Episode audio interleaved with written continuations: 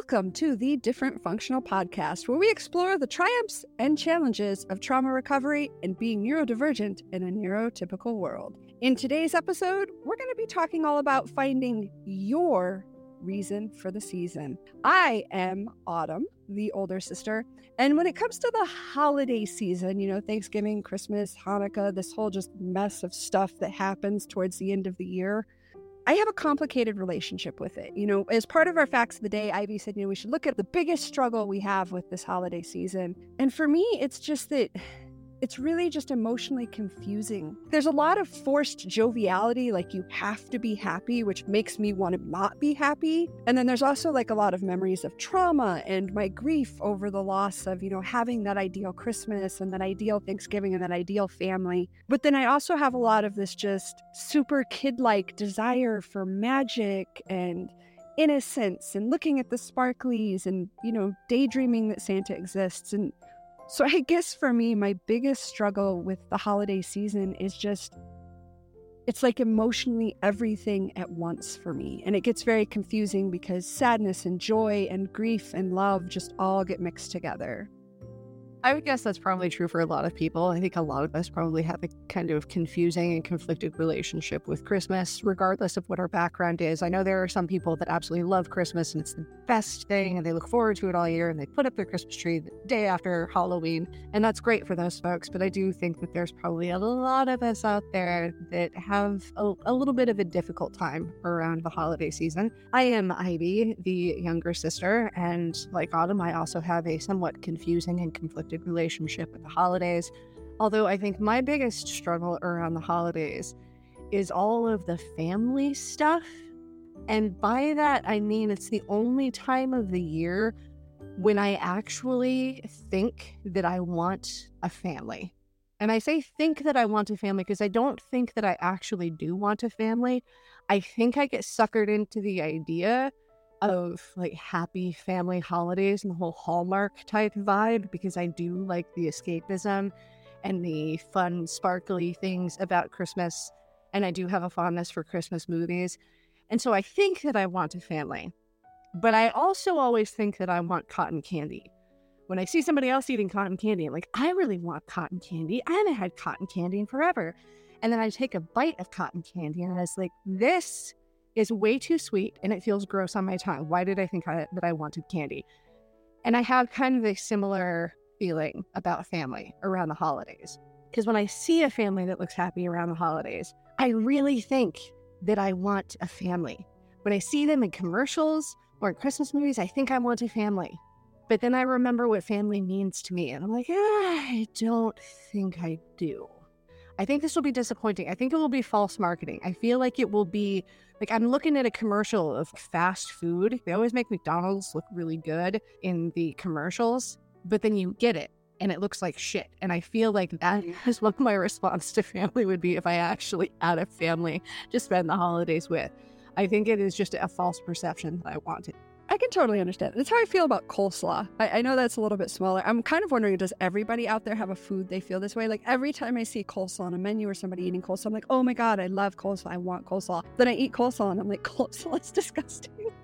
but I feel like there's a lot of stuff about, you know, food aside, Christmas that's kind of like that. It's it's almost like a, a pulled toward and revolted by all at the same time. And then when you add on all that stuff that comes with the holidays the forced joviality and that really stress on family and everything just is so much bigger and has so many more consequences it feels like around the holidays. It gets so hard. And then you tack even on top of that that this is the middle of winter for you know people at least on the north american continent and that's shorter days and things get harder to do you know just like living in eastern montana. I want to go out and start my car but it was negative 40 so i've got to deal with the fact that something probably froze off of it you combine all of this stuff, and the holiday season can just be difficult.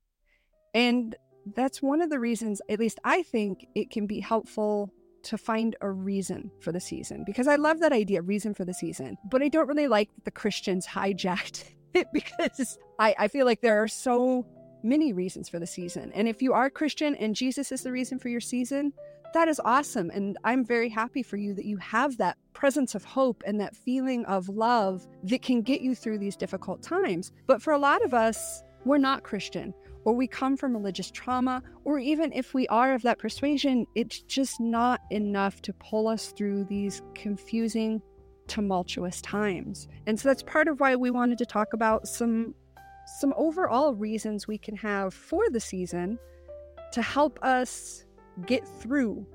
All right, so let's go ahead and just jump right into some of the reasons that Ivy and I brainstormed up. And a lot of these are personal reasons for us, but they're also reasons that we've heard from other people or that logically we just think would be a nifty idea, even if they don't quite make it for us. Because that's the whole point, right? Is we're all individuals. And so we all need to find our own reason. And the first one on our list is nostalgia, just that idea of looking back and simpler times. This is a double edged sword for a lot of us that have trauma, but if you can find some happy moments or you do have positive things you remember from your childhood, or maybe even just ideals from your childhood that you didn't get to experience, that nostalgia and that chance to almost be a kid again in a way and be a kid again in a safe, loving environment I think that's a great reason for the season. I actually think nostalgia is usually towards the top of the list for me on reasons for the season when I'm looking for ways to get through the struggle of the holiday season. And that sounds weird, probably, because if you've been listening to the podcast for a while, you know it, we come from a very traumatic family, and so you would think, how could nostalgia factor in there if everything was terrible for you? And family holidays were definitely not great. But I didn't hate everything about Christmas. In fact, when I was little, I really loved the idea of Christmas, and I loved watching Christmas movies, and I liked all of the decorations that came with it, and the commercials that you would see on TV that were like Santa Claus themed. I loved all of that stuff. And I actually, when I think about Christmas as a child, what I usually think about is not even about our family. If I'm trying to just focus on happy things, I actually focus on things that I did at school, Christmas crafts.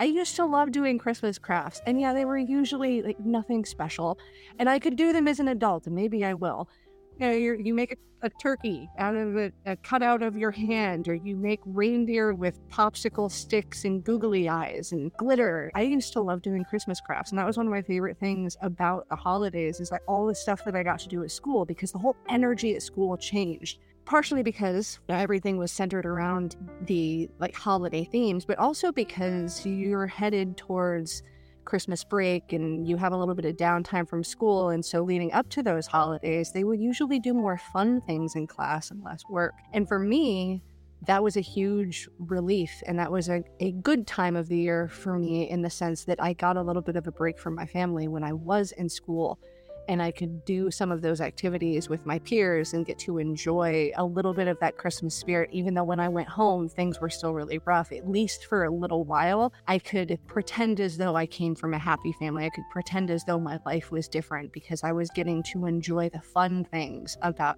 Christmas I think when I look back, one of the things that I love the most was the decorating part. And I think Ivy talked about this a little bit in our previous episode, was just that idea of being able to decorate and make everything pretty and magic and I did enjoy that. I mean, I I still I would love to find those like 1960s whirligig ornaments or my grandma had these. I think they were from Hallmark. I don't I don't even know how they had the technology back in the 90s, but it was a like a coffee mug, just a ceramic coffee mug with like Christmas designs, but when you picked it up and tilted it, it played Christmas carols and those were the coolest thing ever. And as a kid, I never got to drink out of those because those were decoration mugs. We didn't drink out of those. We were for decoration at grandma's house. But if I had one of those, I would be drinking some sugar free, dairy free hot chocolate out of one of those and just loving the hell out of jingle bells, even though it drives me nuts most of the time, just to have that little piece of of happiness because there there was a lot of trauma, especially around the holidays. But there are also these few bright moments, these glimmers of hope and love and happiness where I did feel like I got to just for that second or that minute touch that holiday ideal. I also have very fond memories of all the decorating. Grandma had the best Christmas decorations in general, and Grandma's place was always chill. Our house was a nightmare most of the time, but at least at Grandma's, everything was calm And so when we would help her decorate for Christmas, it felt like it actually felt like Christmas. So yeah, I have very fond memories of that too. And that's probably why I have such positive associations with Christmas lights and Christmas ornaments and all of those sorts of things. Even if I didn't do anything else for the holidays, if I ignored them completely otherwise, I still love the the lights and the sparklies and all of that stuff. Now, if you're like me, like this is great. That, that whole idea, like, oh yeah, nostalgia is the reason for the season. And that kind of makes sense as a concept. But I really, I really like the idea of, but what does that look like? How can I actually do that? So, if I'm interested in deep diving into nostalgia and seeing if that helps me make it through these more challenging times, what can I do? And I think one of the suggestions that Ivy already said was looking back on something you really enjoyed from childhood and, and then doing it, participating in it. Like she was saying with the little crafts they did at school, that idea of now making crafts again. Make a, a, little kindergarten turkey out of construction paper. Make the little oh, or the little uh, the pom pom uh, snowman that you had. Or if you like decorating and that was so happy from your youth, find a way to decorate now. Even if it's just a string of lights, even if it's a little tiny Charlie Brown Christmas tree, one of those four inch things you can find at Hobby Lobby. I, I think that's what nostalgia looks like, at least for me. What do you think, Ivy? What does that look like? Well, I think I already described what it looks like for me personally. I, it's a lot of crafts and sparklies and glitter and, you know, pretty colors and bright lights. But I also want to note here that nostalgia does not necessarily only apply to things that you have personal memories and associations with, because nostalgia can also apply to just eras of the past. So even if you have a really hard time coming up with something that you have positive personal associations with from your childhood, maybe stretch your mind a little bit further and see if maybe there's like a period of time like a decade where you liked the the whole vibe of christmas of that decade. Maybe it's you know when there was like big bands on tv and they played all the christmas carols and there was sketch type shows like dean martin and things like that. Maybe that appeals to you even if you didn't grow up with that because like those sorts of things appeal to me. There's a lot of things from the 50s and 60s that are holiday themed that even though I wouldn't want to live in those decades for a variety of reasons, there's still things about them that I like. Like a lot of the the VHS tapes that I that I had growing up when I would stay at my grandma's place, and a lot of the books and magazines and things like that that she had, they were from bygone eras, to periods of time that I never lived in, but I still have positive associations with those things because it looked cool. The illustrations from those times or the movies from those times, like those sorts of things still appeal to me. So, if you are having a hard time finding any sort of nostalgic reasons for the season in terms of things that personally apply to you, personal happy memories, maybe try stretching your mind even just a little bit further and say, okay, well, I didn't have anything really positive from my childhood, but if I could have painted my childhood differently, if I had come from a different era, what would I like then? Maybe I could make an atrocious jello mold, a Christmas themed jello mold. I don't know.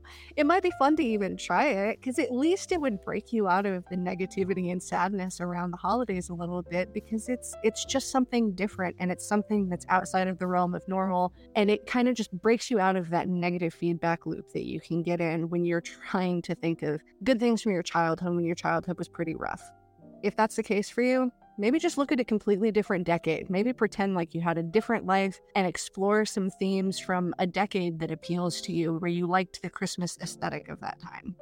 I'm personally going to vote especially for the horrible Christmas gelatin mold because I'm thinking like a Christmas pan with the horrible jello mold, like looks like a Christmas tree. And you know what we have now that they didn't have in the 50s? Edible glitter. So Christmas tree, horrible jello mold, edible glitter. I'm just saying, I think this is I think this is good. now the next thing on our list, which is somewhat interrelated to nostalgia, is the idea of traditions. You know, doing the same little thing in the same way as your parents or your grandparents or as a previous generation did. You know, we talked a little bit about the decorating and how Ivy and I like that. And one of the reasons I actually love the idea of the decorations isn't just the happy moments I had and the really cool coffee mugs that I really, really want.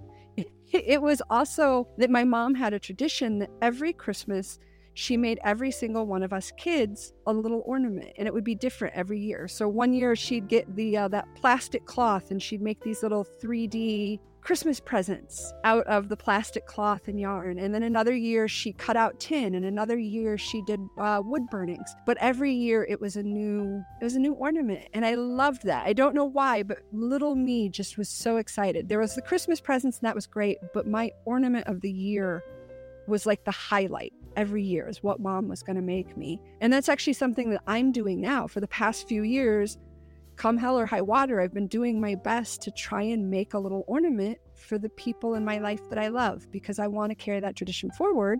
And since I don't have kids, I, I, I adapted it a little.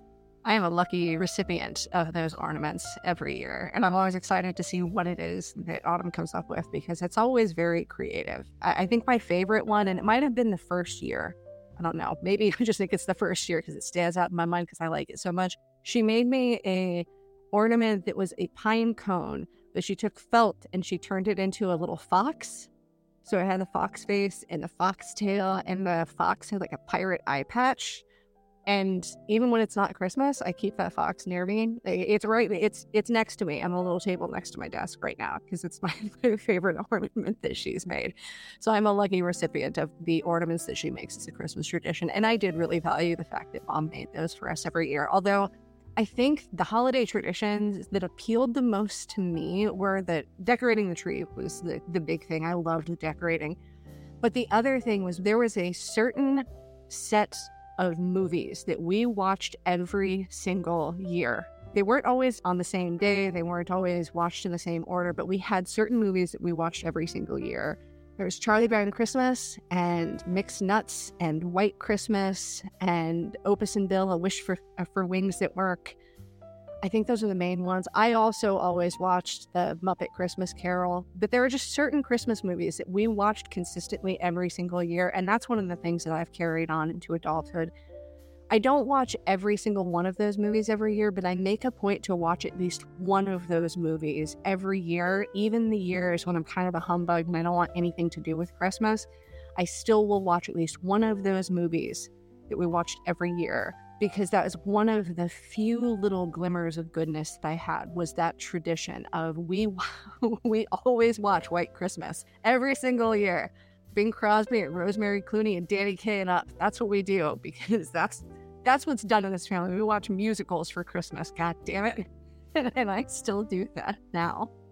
I, I do still have a fondness for White Christmas, and it actually took me a few years to realize that there was no exception because most people don't like musicals, I have found out.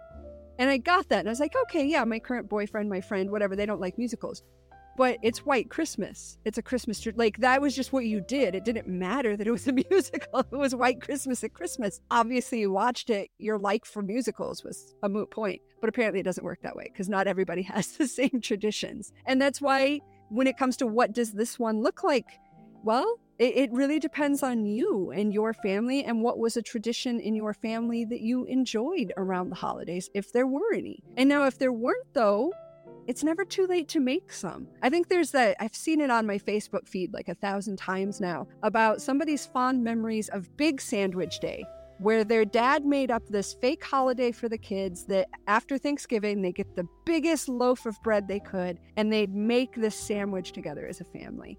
And I've seen other things like that too, where a parent just decides, hey, I'm going to do this for my kids. We're going to do this moving forward. And so, even if you didn't have any traditions you can specifically look back on and say, yeah, that's happy, that would help me.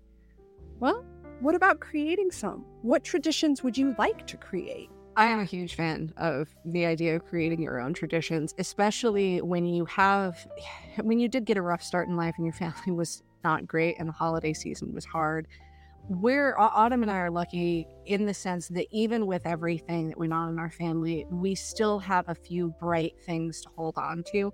But not everybody does. And even with us, those bright things that we can hold on to, sometimes it's just still not enough to compensate for all of the bullshit, to be perfectly honest. And so when you can create your own traditions, in some ways, it's very, maybe this sounds cliche and stupid, but I find it kind of empowering because you're taking you're taking the holiday season back in a way. Maybe you didn't get to have good Christmases and good holidays when you were a kid, but you're not a kid anymore. And you can decide to a certain degree, you're still going to be impacted by things that happened to you in the past. Trauma still affects us years and years down the road, but you can do something to reclaim that season for yourself. And I think creating traditions that are meaningful for you and bring you joy is a great way to do that. Calvin and I kind of created a, a tradition unintentionally the, the last couple of years. I have kind of been warming back up to Christmas. After our mom died, I, I really struggled with Christmas for a few years and just wanted to completely ignore it. But I've been warming up to Christmas a little bit the past couple of years, and I wanted to get a tree. But instead of going to a tree farm, Calvin being Calvin, he was like, let's go off roading and let's go find a tree in the wilderness that we can use. And so we went off roading the first year. We got stuck in. we got stuck on a mountain. We never did get the tree because we had to dig the car out. But even though we were stuck on the mountain, it was really cold and I was nervous there for a while. We weren't going to make it back down the mountain that night. We were going to spend the night up there. Thankfully, we did get out. But I still have fond memories of that because there was all this beautiful white fluffy snow and i was with this person that i deeply cared about and we were excited about going and getting a tree even though the tree never materialized to me that still made for a good christmas. And so last year for christmas neither of us was in the mood to do anything christmassy but we went off-roading again. We didn't go in search of a tree this time but we did go off-roading again. We spent the entire day in the mountains, driving through the snow and looking at all of just the beautiful trees covered in snow and the mountain and all of these rivers that were frozen over. And it was just gorgeous. And so we've kind of started making a tradition that for Christmas, we go off roading. We go out into the wilderness and we enjoy the trees where they're at instead of trying to take them home. And even though part of me would love to still decorate a tree and have all the pretty glittery things, there is also a lot of magic in getting out into that fresh air and the chill and all that light, fluffy, undisturbed snow in the mountains. That, that's been actually an incredibly healing thing for me doing that on Christmas instead of sitting at home and kind of reliving the trauma that I experienced as a kid because when I'm out there in the wilderness and I'm enjoying the beauty of nature, it's hard sometimes for me to even remember that life can be anything other than beautiful. So to me, creating my own tradition with my partner has been a very empowering thing that has helped me reclaim the season as something as something that is positive instead of something that is traumatic. That's really awesome. Though I was kind of expecting that, like, the second year you got stuck on a mountain again. Like, that was the tradition, was you go out and get stuck on a mountain. So I'm glad to know it wasn't that bad because I was, I was going to be worried a little bit with this Christmas coming up. Be like, do at least take provisions and tents and things just in case? But I, I also like that idea too because it's a tradition for you. You know, I kind of talked about mine, but I am still pushing it outward. But this is a tradition in your little bubble, in your little burrow it's just for you. And I think that's a really important point to make is that traditions don't have to be about future generations or even people outside of you. It's still an important tradition if you enjoy it and you do it pretty frequently. You know what I mean? So let's go ahead and just move on to the next item that Ivy and I came up with. And this is one we we almost didn't put it down because it is it is Ivy's cotton candy and my coleslaw, and that is the idea of family. And while Ivy and I are not big on the idea of family, and it makes us uncomfortable to say the least, and that's ultimately why we did end up putting this on the list, though, is because it doesn't mean blood. It doesn't mean legalities. It doesn't mean you were raised with these people under the same roof. We've chosen to look at family as that bigger entity, that idea of found family. I think I've heard that phrase instead of family of origin. Because if your family was traumatic and they're not supportive and you have issues with the whole freaking lot of them, then family is not a good reason for the season. It, it's going to make everything worse. But hopefully, if you're on that healing journey, you've found some people you connect to, some friends, some loved ones, maybe even some coworkers that you vibe with. And if that connection and that idea of support or that idea of love is important, then maybe don't just think of family as the people that I am legally or genetically from, but think of family as the people around you that you rely on and love and want to be there for, and hopefully that they will be there for you. And if you really struggle with the concept of family as a whole, like I do, you don't even have to call it family. I really have appreciated these last several years the growing popularity of Friendsgiving because I love that idea of just everybody gathering together with a group of friends. And then it's not about family because family, even the word can bring up a lot of complicated feelings. I, I kind of cringe a little bit when people say the word family. I really don't even like that word because it makes me so uncomfortable. And I know that's some stuff that I have to heal, and I'm actively working on that. But for now, even the word family is triggering for me. And so the idea that I can just spend the holiday season with people that I care about, friends and loved ones, and I don't have to think of it as a family holiday, that is pretty game changing for me. Getting to a space in my life where I could see that, like, okay, I don't have to make this holiday about family. I don't have to spend this holiday with my family. I can go spend it with friends. Friends is a word I, I like a whole lot more. And the people I call my friends are also people I generally like a whole lot more. so if you struggle with the concept of family, just scrap that word entirely and just focus in on your loved ones, your friends, your tribe, whatever it is that you call them. You don't even have to use the word family if that's triggering one for you. Same theory applies. Just switch out the word with something that's more comfortable for you that doesn't trigger the ever loving shit up. I mean, it's your reason, so it's your word. I totally agree with that. And then when it comes to what does family look like when it's a reason for a season, I mean, I feel like that one's pretty self explanatory. It is increasing time and connection with those loved ones, with those friends, with that tribe, with your family and just being around them more, interacting with them more. And that doesn't have to mean you have to make time to meet up or have special dinners or buy expensive gifts or anything along those lines. It can be something simple as sending them memes more frequently. Even that is increased interaction. And the great thing about that, too, is you're going to feel more connected with them. They're going to be on your mind more. And the other person is going to feel supported as well, knowing that you're thinking about them, that you're out there loving them, even if it's from afar. Now, if the idea of family, loved ones, friends still feels a little too confining, like that just doesn't fit, like I want a sense of connection. And I really think that would help me navigate this holiday season. But family or friends, it's just too cloying. Like I need something maybe less demanding. and if that's the case, maybe this next one on our list is for you. And that's the idea of a sense of community. And so this is not necessarily people that are closely connected with you, but it could be simply coworkers or people in your town or even people in your state. That idea of a sense of community is about being involved in something so much bigger than you. And one of the nice things about that, at least in my mind, when you delve into that sense of community, is yes, you have somewhat of an individual responsibility that you assume in that community, but there's so many more people to share that responsibility with. So sometimes it can feel a little less demanding than a friend or a family member can.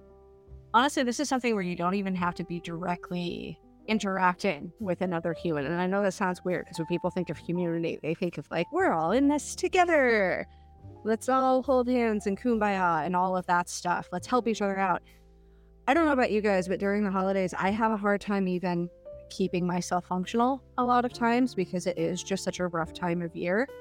So for me, it, interacting with humans in general regardless of my level of closeness to them, can be somewhat challenging. But I still want to feel like I am part of the, the holiday festivities that I enjoy, that I do have positive associations with, even if I don't have in me to really closely interact with people. And so I like going to just Christmas events, even if I'm not interacting with anybody. I really, really, really love, I know some people hate zoos, but I really love going to the Christmas lights at the zoo type thing or the Christmas lights at the botanical garden because there's tons of people kind of milling about and there, eh, a lot of them are with groups of families. Maybe that can be a little bit hard for some people. I kind of enjoy seeing that. I don't want to interact with them, but I like being in an environment where I have all the sparkly, pretty things and I get to see that there are families that are happy.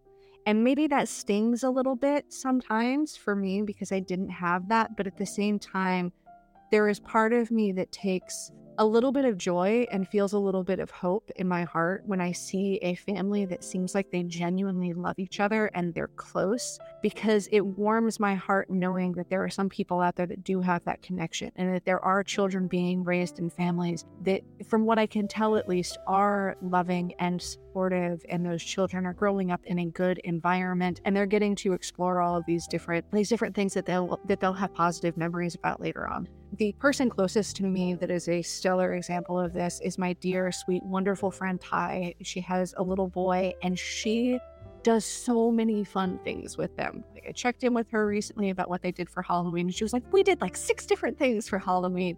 And he, she sent me pictures and all of his different costumes and her different costumes, all of the different things that they went and did. And that brings me so much joy, even though it stings a little bit for me, like that my inner child, because I didn't get to experience those things. I see the joy on her little boy's face and I see the joy on her face to like, there is real, genuine love there. And there is a, a little boy who's going to grow up with so many wonderful memories of family. They're going to grow up with so many wonderful memories of all the cool things that they got to do with their mom over the years during the holidays. And so, even when I don't know people personally, when I go to those sorts of events, yes, I'm I'm out there with all of the pretty wonderful sparkly decorated things that I love, but I also get to see people who are interacting in genuine, loving, warm ways. And even when that hurts me a little bit, it still gives me hope for the future and it still gives me that sense of love.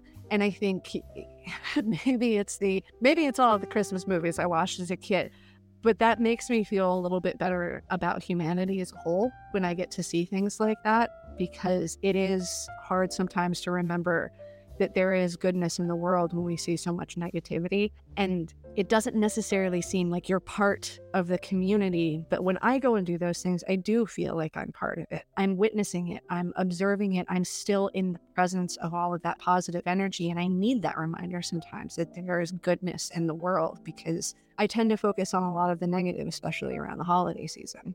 I really like that you pointed out that you know, you can just be present in it, that you don't necessarily have to participate. Because a lot of times when we do think of sense of community, we think, oh, I've got to go volunteer at the soup kitchen or help uh, decorate Main Street, or like you've got to do things. Or even if not that, maybe you have to participate in something big, like I have to go to the Christmas parade or this, you know, holiday football game in order to be part of the community.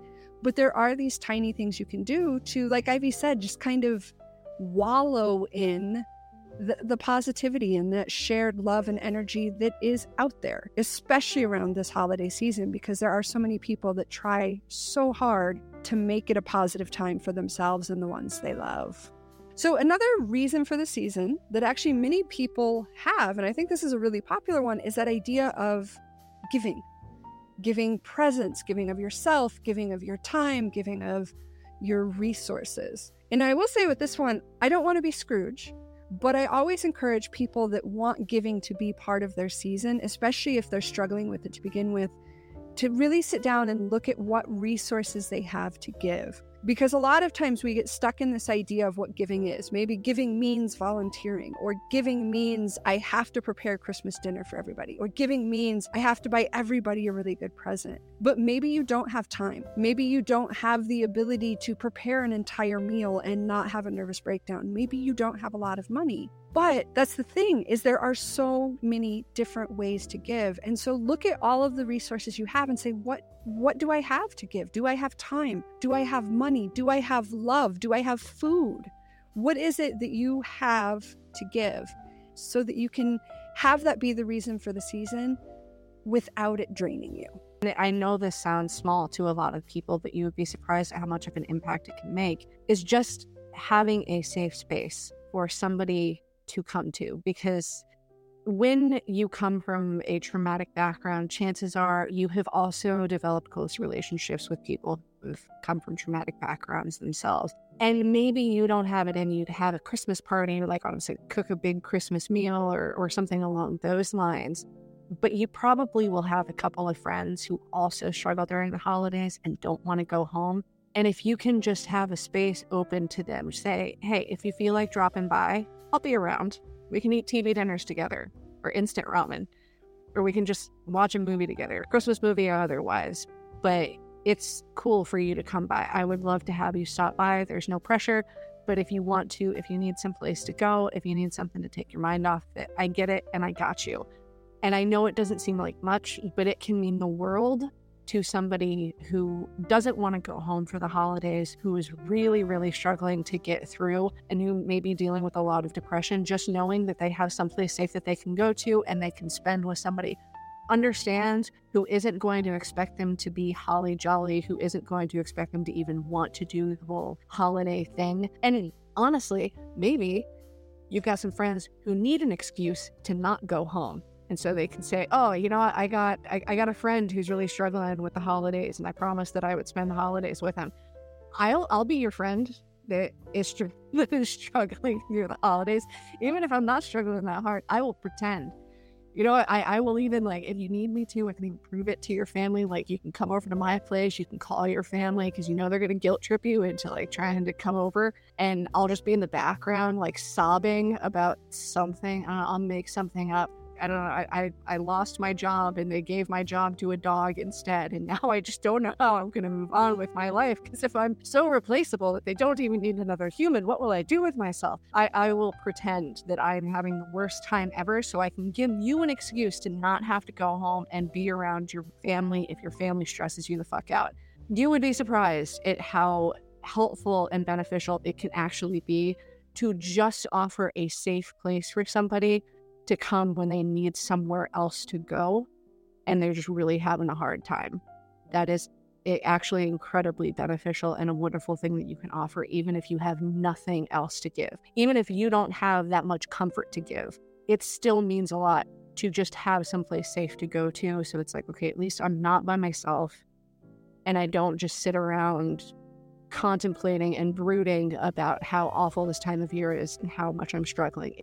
I, I really liked your example of that, Ivy, especially the idea of giving as a scapegoat. Like, I will willingly be a scapegoat to unknown third parties because I always feel like, because I do struggle so much with my own functioning, that I don't have enough to give. But I've actually given that to a lot of people and they've been very appreciative. So when you do start looking at this one and going, all right, so what does that look like for me? Really deep dive into the idea of what am I at? What services am I actually offering the world? You know, maybe it is financial, but maybe it is something as simple as being a scapegoat or holding the door for somebody or even just a, a, small smile and a compliment on their absolutely horrible christmas sweater there's there's so many different things you can give so definitely look at what resources you have and then and then act accordingly now the thing that i feel does not really get mentioned at all around the holiday season is the reality that giving is only half of an equation. And the other half of that equation is receiving.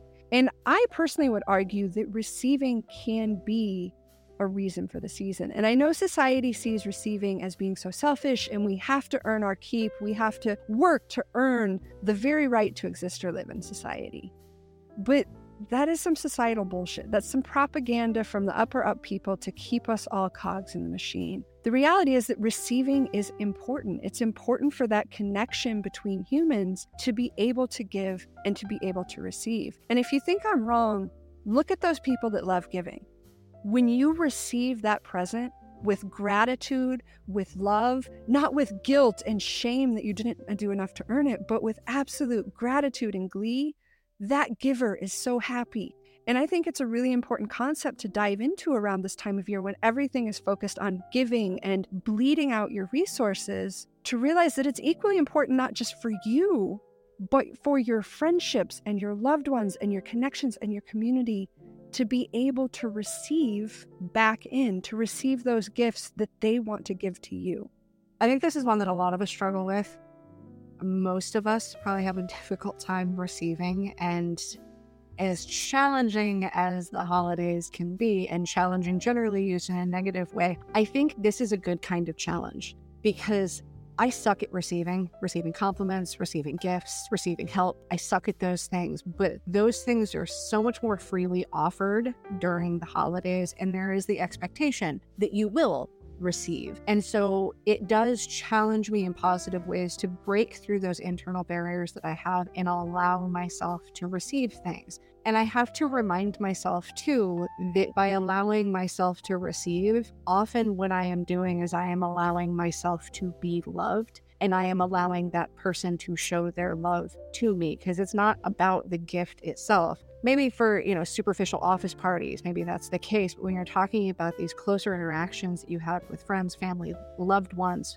those relationships mean something and so when when those folks give you something what they're really giving you is an expression of their love. And so when you are receiving, you're not just receiving that item, you're not just receiving a compliment, you are receiving that person's love. And we all we all could probably stand to be challenged a little bit in allowing ourselves to experience love, to receive love, to just receive in general. And I know transactional relationships have this very negative connotation put with them, but I've never had this negative connotation with the idea of a transactional relationship because I feel like for a relationship to be healthy and functional, there should be some expectation on both sides that this will be a mutually beneficial relationship. And so if you are always giving, giving, giving, and the person is always taking, that becomes a very imbalanced relationship.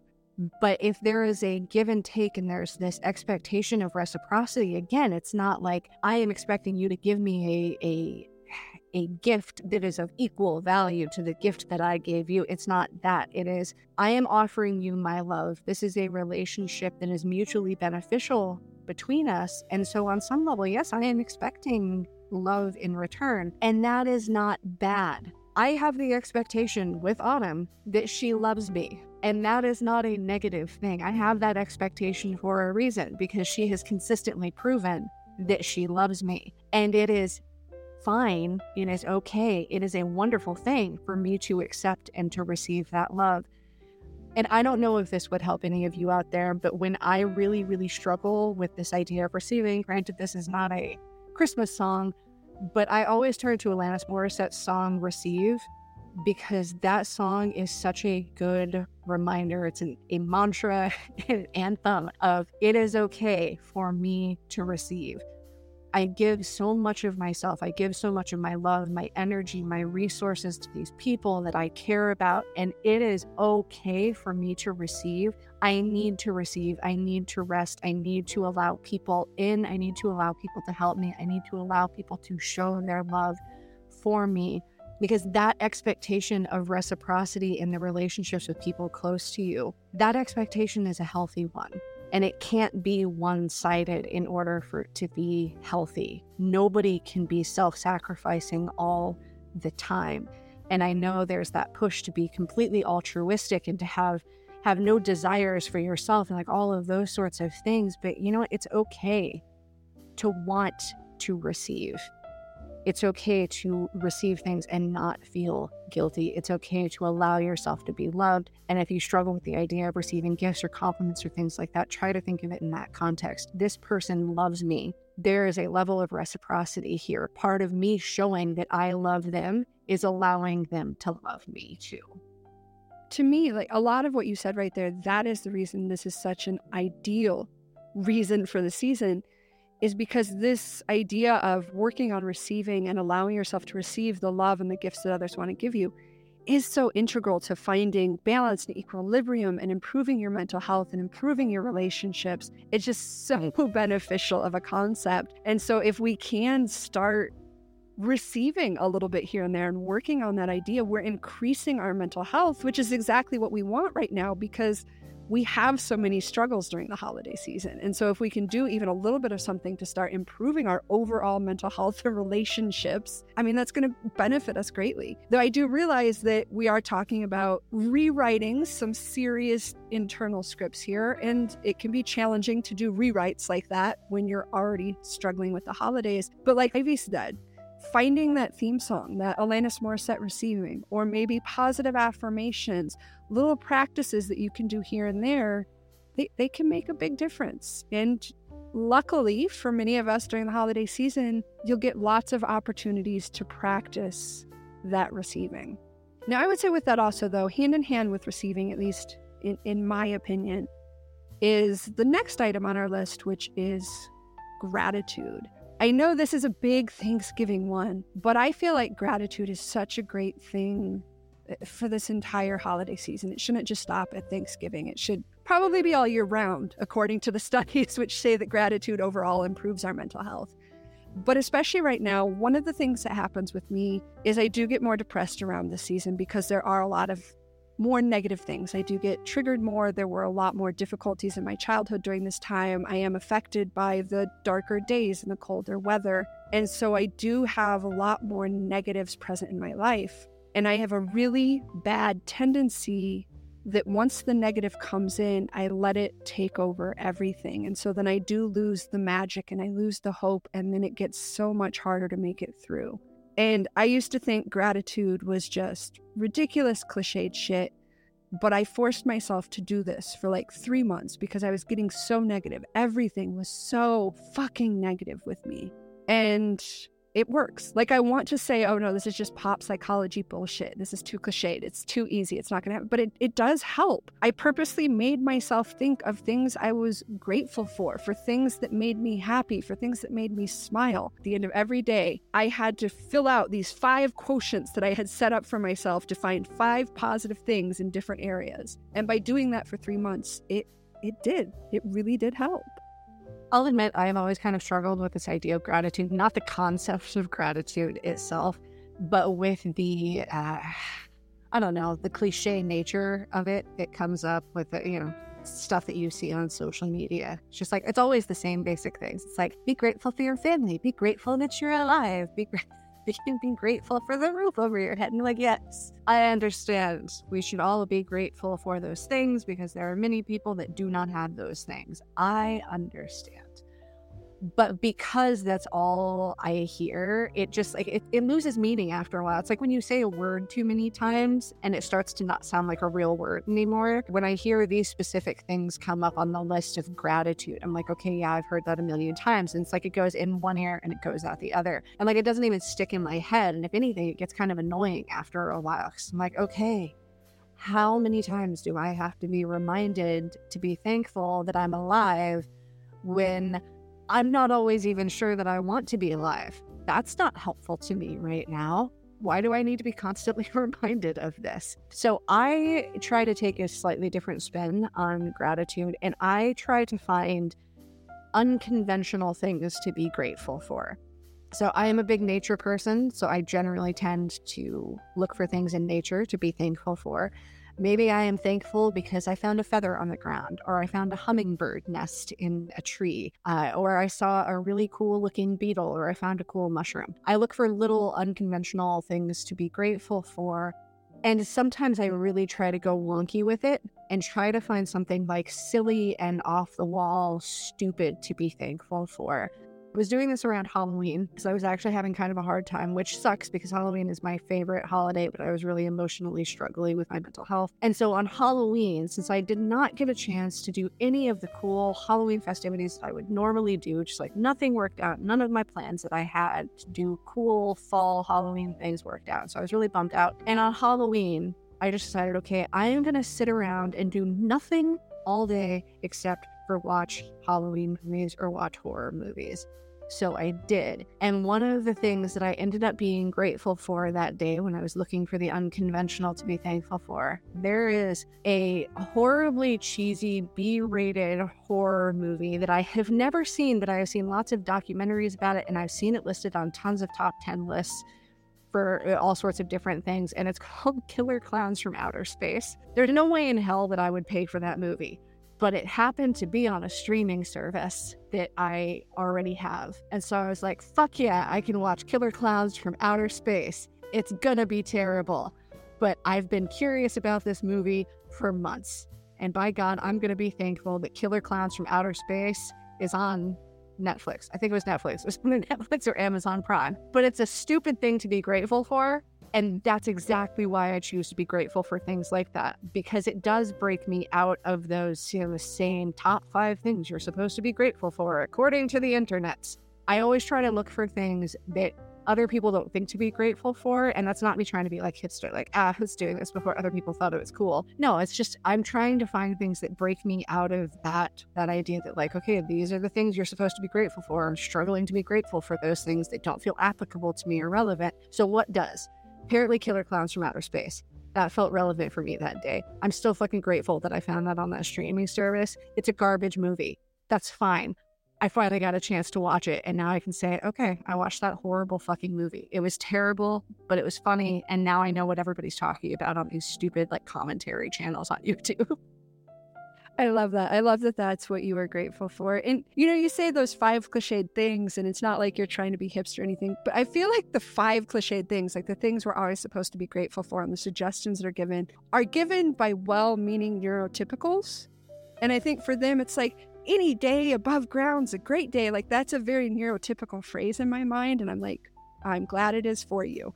And so I love this idea that you have of breaking out of that norm because I think that's where gratitude goes awry for so many of us is we are neurodivergent. You are autistic, you are ADHD, you are bipolar, borderline, PTSD, whatever it is that means your brain is wired differently. It also means those cliched things that help neurotypicals a lot of times don't help us. And so I love that idea of finding the unique, quirky, little unconventional things that you're really grateful for and not just what the neurotypical suggests we should be grateful for.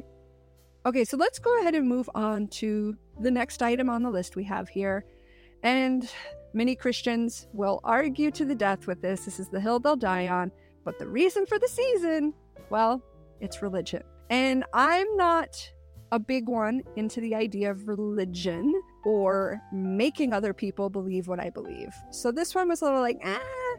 But again, if you broaden that out, it's not just religion, but the idea of spirituality. And yes, you have the traditional holidays. You have Christmas or you have Hanukkah. You have these things that are very traditionally religious. But there are a lot of underlying spiritual pieces to this entire holiday season. And you don't have to be stuck within the Judeo Christian ideology to have religion or spirituality be the reason for your season. You know, maybe you're not Jewish, but the idea of Hanukkah, the idea of lighting candles, of finding light in the darkness, I love that concept. I don't necessarily do that, I don't bogart their tradition, but I do find ways to have my own little spiritual traditions of and then Diwali, which I think will have already passed by the time we talked about this because it's in November, but that's a Hindu holiday that's literally all about finding light in the dark. And Christmas has some very beneficial messages as well. And if you want to go even beyond that, you can go back to the pagan, the Saturnalia, or even just go really, really base and get in touch with, with the earth and the idea of winter solstice. There is so much spirituality, at least for me, wrapped up in my connection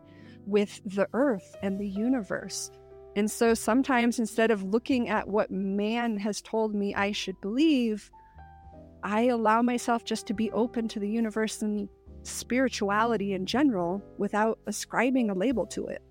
This one is also a struggle for me. And and the funny thing is is I did not grow up with negative ideas about religion and I don't even have you know, issues with the Mormon church that I grew up in. Like it was not a bad time for me. I know there's lots of people that do have deep seated issues and trauma associated with the Mormon church and, and many other religions. I did not have that experience, but I do not like people trying to force their religion on other people. And this is one of those times of year where you do run into that. do run into that more often. And it does end up being kind of triggering for me. There was a couple of years ago where I made a, a post on Facebook about how I was actually doing okay that Christmas and I had kind of like found my my reason and my safe space and and the love that I was looking for in my partner and so like I was actually having a decent Christmas compared to usual for me and I kind of expressed that that was my reason for the season and there is somebody who came and commented well actually Jesus is the reason for the season. And I know they mean well bless their hearts and I do mean that in the southern way. Uh I did not take kindly to that because I, I think everybody should find their own reason for the season. And there are so many different religions and, and forms of spirituality and things that are not religious or spiritually focused that can be your reasons for the season. Although, that being said, I do still have, like Autumn, some some concepts of spirituality around it, but I don't describe to any one particular belief system. I mean, if I had to say, it's probably some mix of like the Mormon stuff I grew up with and Eastern philosophy and some like pagan shit. Like it's like a random combination of things. And so I don't have like a specific tradition that I do that is spiritually focused around Christmas, but I do kind of follow my intuition and I usually do some kind of ritual around Christmas. And I usually will connect to, I don't know, some sort of deity. It usually isn't the same deity every year, but I'll connect to some sort of deity that represents what I feel like I need in my life at that time,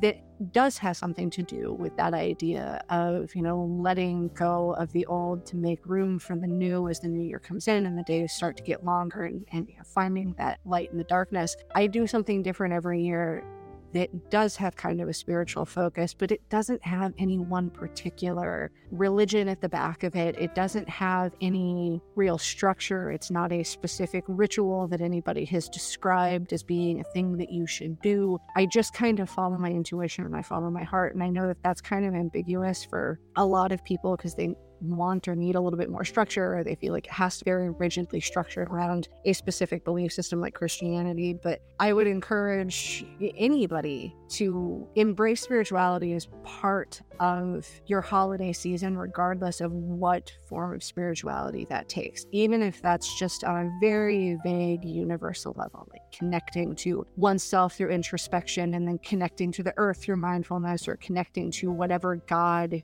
there may be, or whatever higher powers there may be, or just the universe as a general idea and concept. I do think there is something to be said for connecting to something that is bigger than yourself, that is more all encompassing, this warm, loving energy that does exist in the universe. Because again, it can be very difficult to see positivity, especially if you have a lot of negative emotions and memories wrapped up in the holidays. It can be very helpful to reach out to whatever powers may be that are loving and comforting and warm and wonderful and may provide you with that sense of comfort and love that maybe you haven't been able to get from family or that you haven't been able to experience this time of year.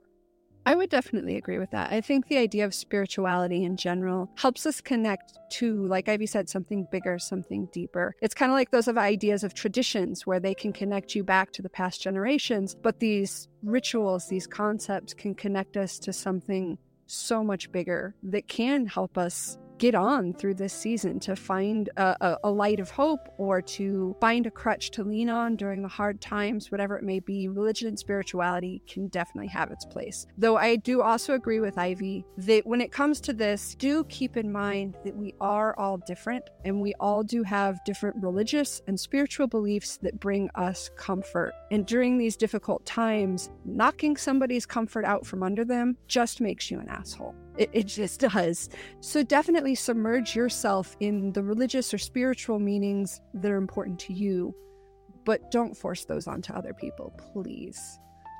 All right, so I want to go ahead and move on to the next one on our list. And I feel like this one is really, really tied actually with the idea of religious and spirituality. And this one is creating a light in the darkness. And in my mind, this is really connected with religion and spirituality because if you look at all of the holidays, the religious or spiritual holidays we have around this time of year, so many of them are focused on this exact concept. Like I said, Hanukkah bringing light into the dark, Diwali, lighting those candles, the solstice, finding that hope to look forward in the future, that light. And then even with Christmas itself, that Jesus is the light and the little twinkling of the Christmas trees and all of that. I feel like there is a reason that this theme is repeated again and again across different religions, across different cultures and different continents is because I feel like the idea of bringing light to the darkness is so important this time of year. We do have the shorter days. You do feel like you're losing hope. You do feel like things are so much harder and it is easier to see the negative. And there is so much negative to see that I feel like hope is absolutely vital. I think this is also one of those ones that's challenging in a positive way very challenging, but I do think that there is some benefit to it for us in the long run because often with these shorter days and this sense of hopelessness that comes with the holidays when it's a time of year that you struggle with, with your mental health, with a history of trauma, whatever it is that you may be having a difficult time with, there is a greater sense of heaviness and darkness and hopelessness and as hard as it may be, when you can't see a light at the end of the tunnel, the level of creativity and resourcefulness that we have to have to create our own light, I think is something that is very brilliant and beautiful. In the past, when I was first out on my own, and I, I'm I mentioned this in a, pre- in a previous episode. I was a bit of a dick about Christmas because I was angry about how shitty my life had been up to that point and how bad my holidays had been up to that point. And so I was just like angry at the world. And that did nobody any good. It didn't really help me, it didn't help anybody else. What it did was rob me and everybody else around me of any joy and warmth and comfort and love that they could have gotten from this time of year that should embody those things. Just because during my childhood, this time of year did not embody those positive qualities does not mean that it cannot now. And just because there was no light in the darkness for me then does not mean that I cannot create my own light in the darkness for me now. It also doesn't mean that there wasn't any light back then because it seemed like there wasn't. And yet, even just in this episode, I've been able to point to things about the holidays that I did find joy and light and hope in.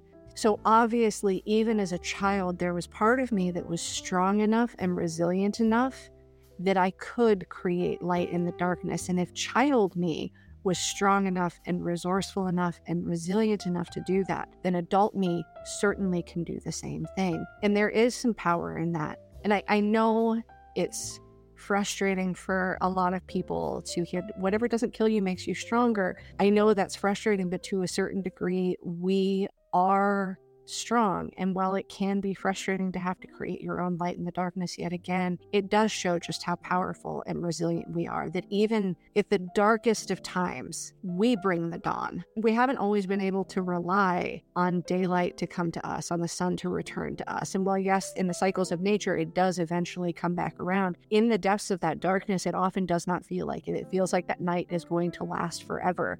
But when we can bring the light back to ourselves and into our own lives and into our own hearts and minds, there is a tremendous amount of power that is in that. And that is often what my spiritual rituals kind of revolve around is that idea of I am in darkness right now, but I am strong enough and creative enough and still hopeful enough and optimistic enough. I can create a light in the darkness even when it seems impossible to do. And I guarantee you that you have that power to do that as well. It may be hard to access, can be incredibly challenging, it could be painful even to find that light, but I guarantee you that you have the power to do that. You have done it before, you will do it again. And there is so much benefit in doing that because you don't have to stay submerged in darkness. You do have the power to pull yourself out of it. And more than likely, there are people around you in the darkness who want to help in that process of bringing you into the light and they want to enjoy that light with you. And so, even if it seems like you're completely alone, I guarantee you that not only do you have the power to pull yourself out of this darkness, but you don't have to do it alone because there are others just within reach of you who may be struggling themselves, but who will take your hand and who will forge forward with you and who will help you brainstorm ways to light a match in the dark. I very much agree with Ivy that I do believe you have that power to create that light in the darkness. I'll also agree with Ivy, though, that especially around this time of year when we're struggling, it can be extremely difficult and it can be extremely frustrating. And so I also want to remind you that you don't have to create it out of nothing, like Ivy said, to help you strike that match. I feel like there are a lot of little bits of light in the darkness. Like Ivy even said about our childhood, you know, I feel like it was all black, but looking back, there were these tiny glimmers. And I think sometimes we have to not think of it necessarily as creating the light, but finding the light because I think the light is already here in the darkness with us. And sometimes we just need to find it and breathe on it and make that spark become a fire, so to speak. And if you're looking for ways to do that, then I would definitely suggest our book, Finding Hope in the Darkness. It's a 30 day scavenger hunt challenge journal. This actually is one thing a day you find to help be that little piece of hope. And we'll go ahead and put that on sale for 99 cents on our webpage. But even if you don't get the book, there are so many ways to both find and create light in the darkness to make that hope flare up, not just for you, but for other people too. Somewhat related to that idea of creating or finding a light in the darkness is the next item on our list finding the light at the end of the tunnel. And this is definitely different than creating a light in the darkness because with creating or finding a light in the darkness, it feels like that darkness is forever, like it's never going to end, and you have to build a fire therein.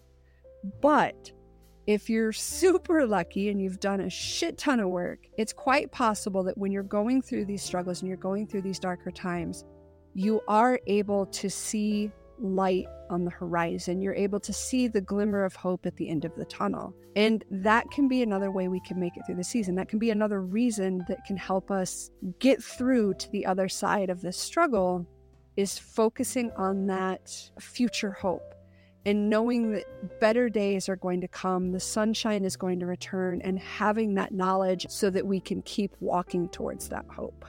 Rewinding a little bit here on this point, this is one of those ways we kind of talked about before how religious and spiritual beliefs can kind of help you through the holiday season because so many of those belief systems have rituals that are connected to kind of like that winter solstice and the days starting to get longer. And it's that idea that, okay, we've had the shortest day of the year, and now the nights are going to become progressively shorter, and the sunlight will be there a little bit more. And so we are slowly headed towards spring. And so a lot of those rituals and beliefs are connected to that idea. And so if you do have that connection to spirituality of any kind, that is a great way to see that light in the darkness. But even if you don't have that spiritual leaning, try at least to get connected to that idea of those natural cycles and the idea of winter solstice. Even if you don't have spiritual beliefs to go along with it, it is still a reminder that, okay, we, we have the, the shortest day of the year. The sun's going to be out a little bit longer tomorrow, and it's going to get progressively better, and it's not going to feel so dark. And in time, things will start to warm up, and the leaves will start to come back on the trees, and new baby birds will start being born, and spring is on the way. And I just need to get through these next couple of months where it's still kind of cold and dark. And if you are really struggling with that concept, and you just really need to feel a little bit more hope for warmer, brighter, better days, maybe you can jumpstart that process. Maybe you're not feeling in the Christmas spirit, but you are missing summer. So maybe instead of putting a Christmas tree up, maybe put up a, a, a, vision board. People still do vision boards. I don't know. I still think it's a cool idea. That's very millennial of me. But put up a, a vision board of a vacation you want to take in the summer. Fill your house with candles that are, I don't know, beach themed, summer themed, flowers, fresh linens, whatever you associate with summer. See if you can get your hands on a watermelon. I don't know. Enjoy some summer treats. Get some popsicles jumpstart that process, even if you feel silly doing it. If you are really feeling the need to connect to those warmer, brighter, better days, and winter is really hard for you, the holiday season is really hard for you, maybe try to get your head out of the space of it being the holiday season, of it being winter. Give yourself something to look forward to by eh, surrounding yourself with those things that you do look forward to. People do Christmas in July. Do it in reverse. Do do the 4th of July for Christmas. There's nothing wrong with doing that. If you're really longing for the summer, you're longing for spring, you just need to have that sense that it's not going to be dark forever. If you just need to escape the holidays, uh, surround yourself with jelly beans and Easter candy, whatever it is that will help you. It doesn't it doesn't matter. You can create your own little sanctuary space in your home or in your car, whatever you need of these summer related things or, or spring related things, or just any time of year that you look forward to, or things that you're longing for that you know are on the horizon, but you're having a hard time seeing them now because they feel so far away. Jumpstart that process for yourself. Just because everybody else is in the holiday spirit doesn't mean that you have to be. And that works in a definite figurative sense, not just a literal sense. You know, Ivy talks about surrounding yourself with summer and spring and those concepts. Well, if it's not necessarily the weather you have issue with, surround yourself with when it's going to be more loving or safer or whatever that figurative or literal light and warmth is you need, keep your eyes on it and kind of closely related to that idea, you know, vision boarding and daydreaming about, you know, what's going to happen after I get my routine back, that sort of thing, is escapism. I always believe that escapism has a place as a very good coping skill. Yes, you don't want to overuse it, nor do you want to overuse any coping skill. But when you use it with balance, it can provide a much needed break. Yeah, it's not going to necessarily fix anything, but it is going to give you enough space to breathe, to relax, to recoup, so that you can then focus on trying to make it through. I personally will always be an advocate for escapism. It is my favorite coping mechanism, has been since I was a child. And while, yes, you can take it too far, like Autumn said, like anything else, when used in moderation, it is extremely helpful, especially for intensely challenging, stressful times. And I use escapism quite a bit during the holidays, and it can look like a lot of different things. Part of the reason why I fucking love me at Christmas tree is because there's so many pretty things on it, and it's such a focal point in a room that even when I'm sitting around at home and I'm having a hard time with the idea of the holidays and those bad memories from the past, if I just look at that tree for long enough, I'm going to be in a better mood. If I focus on the ornaments, if I focus on the twinkle lights, if I focus on the smell of the pine tree, because I always get a real tree, if I focus on those things for long enough, it's going to break me out of that cycle of negativity. And there's some level of mindfulness that can go into that too. Escapism is not always something that completely takes you out of the moment. Sometimes it's finding magic in the moment itself. Sometimes it's very much connected to mindfulness. I know those two ideas don't really jive for a lot of people in the way that mindfulness and escapism are kind of represented in culture for us, but I feel often like they go hand in hand because to me, both mindfulness and escapism are finding magic in the moment. They are focusing on these little things that bring us joy, and they're hyper focusing on those little things that bring us joy. So often we hyper focus on things that stress us out more, that jack up our blood pressure, that make us miserable humans are prone to doing that. And the more trauma that you've been through and the more mental health issues that you have, the more likely you are to hyperfixate on negative things. But if you can find the magic in the tiny moments, if you can find something else to hyper focus on that brings you happiness or comfort or a sense of safety or joy, those are very worthwhile coping skills. And I think that escapism and mindfulness can go very much hand in hand.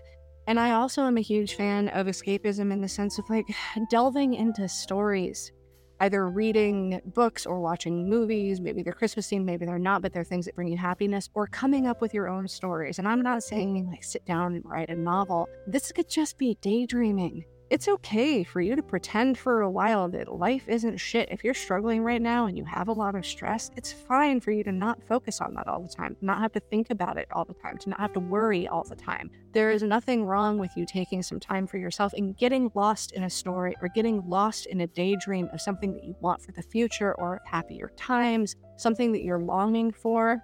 There is absolutely nothing wrong with that. We all need a break from the stress and the worry, especially when that stress and worry is escalated by the holiday season, even though there's positive things about the holiday season, even for people that like it, it's still ultimately more stressful. There's travel and family coming in from out of town, and there's events to go to and gifts to buy, like all of this sort of stuff. Even if you love the holidays, there's still additional stress. So if you're somebody who struggles with the holidays and you struggle with life, chances are you're going to be struggling even more this time of year. So if escapism gives you some joy, by God, do it. There is nothing wrong with that. Anything can be taken too far, but when used in moderation, I am a huge advocate for escapism. Play some video games for a while, read a romance novel, watch a Christmas movie, whatever it is that, that gives you your jollies. And I don't mean that in a sexual way, I mean that in a Christmassy kind of way and just a joyous way. Whatever gives you your jollies, explore it. There's nothing wrong with that. Escape for a little bit. You've earned it. Believe me, you fucking earned it. I guarantee worried all the time as it is. You deserve a break from the stress. You do deserve a break from the stress. I, I definitely agree with that. And say what you want about escapism, but if it helps keep you alive, because for some of us, the struggle is that significant that it does become life or death for us. And if escapism keeps you alive to see the sun of spring, then you fucking do it because that's the goal, making it through the season. Now, my escapism, because I, I do like escapism, but I kind of made it my life in a little bit of a way. And what I actually call this is burrowing. And this is the next reason for the season that I really wanted to add to the list because I feel like this is one of my big reasons for the season. And I compare this idea to escapism because for me,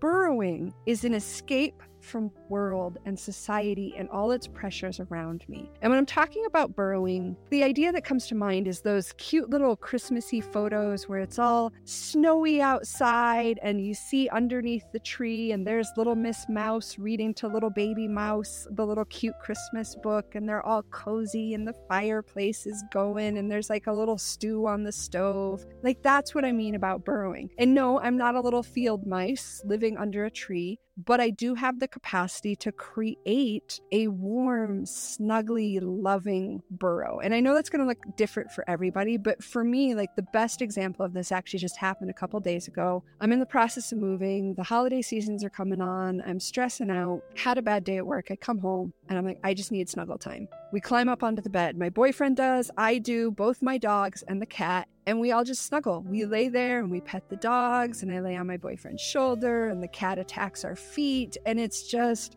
cuddly and warm.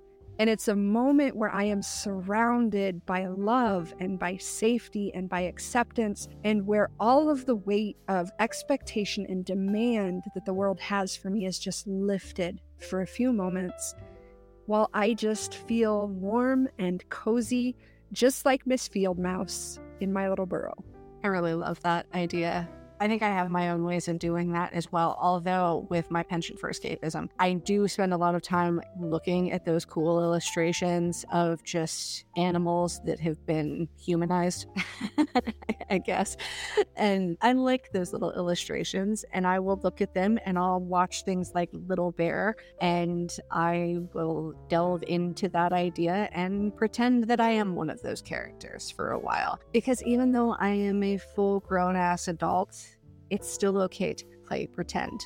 You can burrow into those um, warm blankets. You can have your stew. You can cuddle with your partner or your pets, and you can still pretend to be a field mouse if you wish. And sometimes I do wish to do that.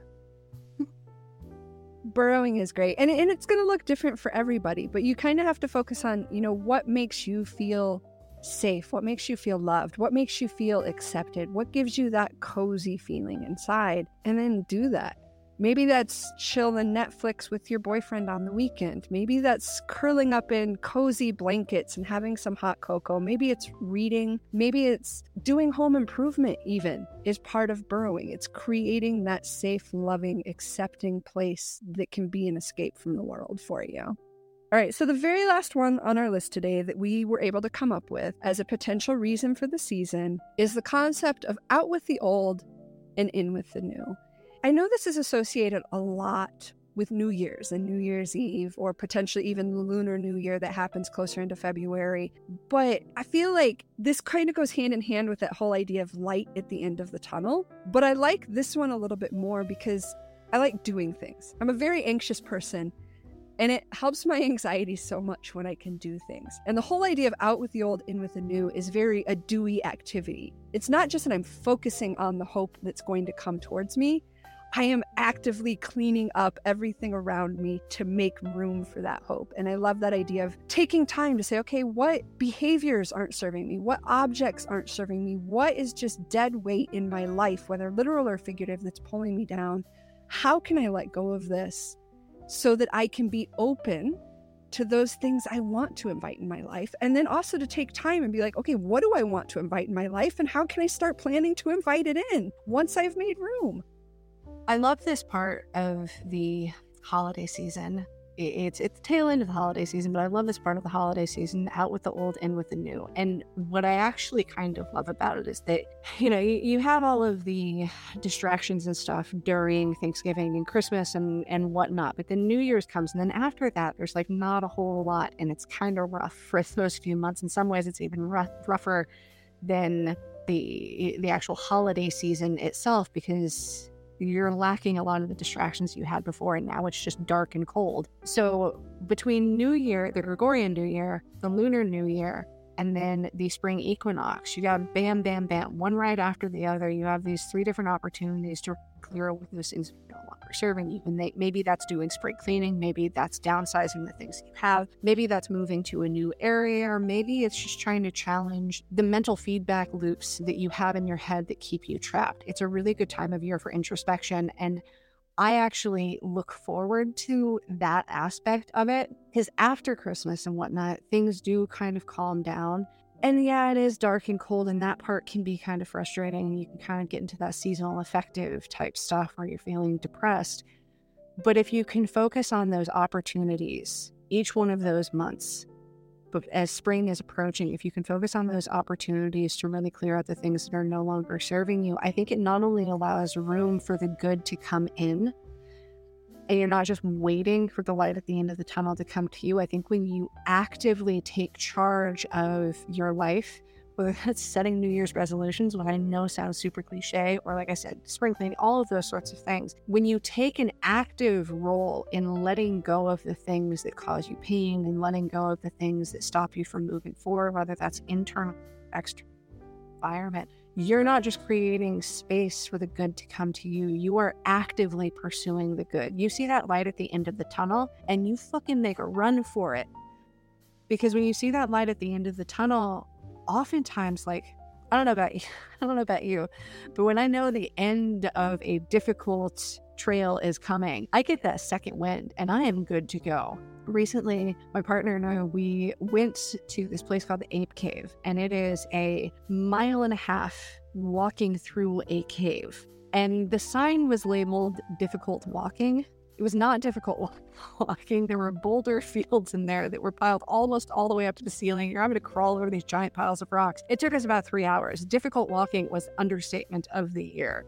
And at one point, we saw this this light up ahead, and we are like, "Holy shit! Is that the way to get out?" And we get up there, and it's just this hole above us. And we're like, "That better not be the fucking way out, because there's no way that we can get out that way." And sometimes you do get kind of that the false hope, and you see that light, and you're like, "Oh, I'm gonna go towards it," and then you get there, and you're like, "Fuck! I'm still stuck here. I can see the sky. I can't get to it." And you kind of have to still go into the unknown. And there is a lot of that this time of year too. It's a lot of like this stop and go. It's like I I've made this step forward and yet I feel like I'm still stuck or I feel like I'm still falling backward.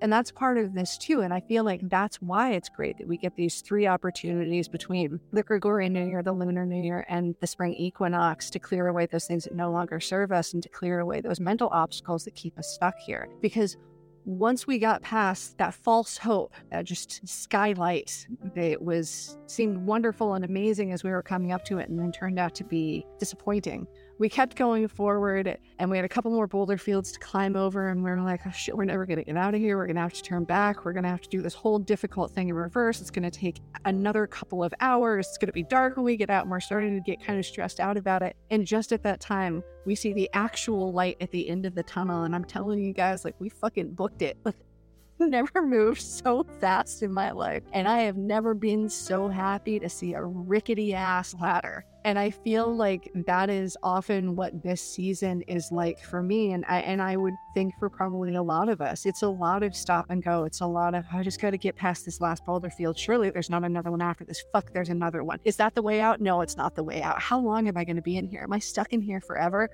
And you finally see that light at the end of the tunnel. And at that point, you have cleared so many obstacles. You've overcome so many things. You've faced so many challenges. And it does give you more power. You may be exhausted by the end of it, but holy fuck, have you accomplished a lot. And when you do finally see that light at the end of the tunnel, the actual real one, you run for it, you book it, and you are grateful for that rickety ass ladder, and you're grateful for that rain that is pouring down on top of you as soon as you get out. You're even grateful for the mile and a half walk back to the parking lot in the pouring rain because by God you survived, you got out, and now now you've accomplished something. You've accomplished something and that rain on your face, even though that would normally be annoying to you, it feels so cleansing and that fresh air, you've never been so grateful for it and you've never been so grateful for that beautiful scenery around you. And I feel like that is part of the magic of this year is that every year we conquer another Christmas. That's fucking impressive, guys. That's fucking impressive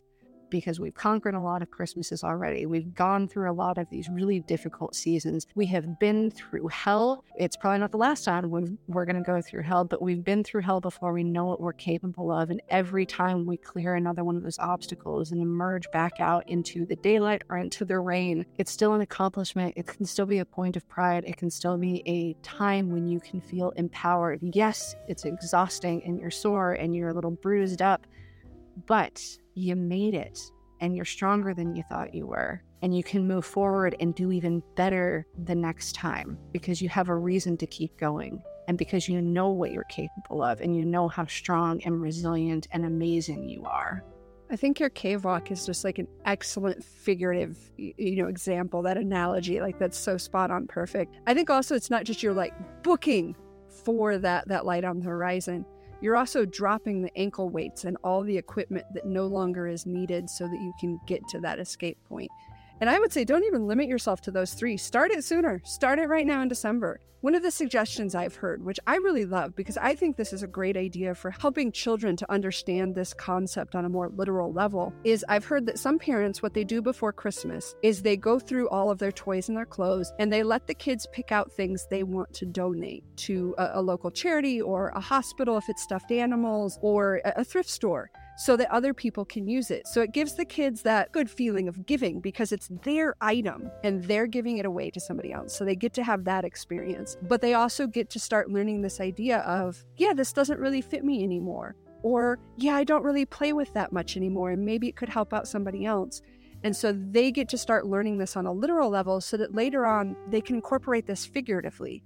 So it's not a teddy bear or a sweater that we're giving up, it's an old thinking pattern. It's a bad relationship dynamic so that they can then be open and have the space in their closet or their toy box or their mind for that healthy relationship and that new script in their head that's going to help them be so much healthier. I know with all of that, those are the suggestions we have. And we know there are a lot more out there. These were just the few that we were able to brainstorm. And we would love to hear from you to know what your reasons for the seasons are. Maybe they're ones we listed, maybe they're ones we didn't even think of, but we would love to hear them. Ivy, can you go ahead and give them our connecty bits so they can find out where to send their reasons for the seasons? I sure can. I forgot that I had other things that I do on here. I'm just like, I'm checked out now. Okay. All right. You can find us at our website, www.differentfunctional.com. You can find us on social media. We are on Facebook as Different Functional. We are on Instagram and TikTok as Different underscore Functional. You can find us on Patreon as Different Functional. You could email us if you want to at differentfunctional at gmail.com. We have merch on TeePublic if you are interested in some funny shirts that have to do with trauma and neurodivergence. You could find us on there Uh, although, best way to actually find us on TeePublic because they are stingy bitches with their search results is to go to our homepage of our website. There is a link there that will take you directly to our TeePublic storefront. And soon I will be getting our merch on other websites as well. And the product that Autumn mentioned earlier to help you find some light in the darkness, that is actually on our website. You can find that in our products page. And I will also have it listed on our resources page for this episode if you are interested in that. And I think that's all the ways that you can contact us. And we would love it if you do contact us. Reach out. We would love some interaction with you guys. I know we talk a lot of shit on the podcast in general about how much we don't like talking to humans, but you guys don't count as humans you don't count as people. You're better. You're better than people. We do want to interact with you. So don't be put off by how cynical we are.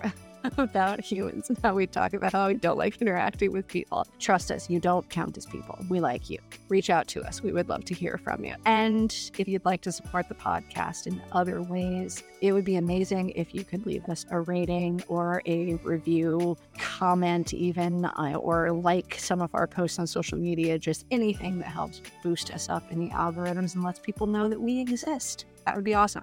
And you know you're those kind of people when Ivy said, "Oh, but you're not like the humans." You felt like, "Ah, oh, like that was a compliment." That's that definitely means your type of people. And I do want to also say very much thank you to the people out there that are sharing our social media, that are liking it, that are hearting, that are commenting, that are watching. We do see you out there. We do try to respond to everybody that comments, and we thank you so much for for doing that and helping us continue to find an audience and to grow so that we can continue doing this. For today, we will go ahead and wrap up, though. As always, remember different does not mean defective.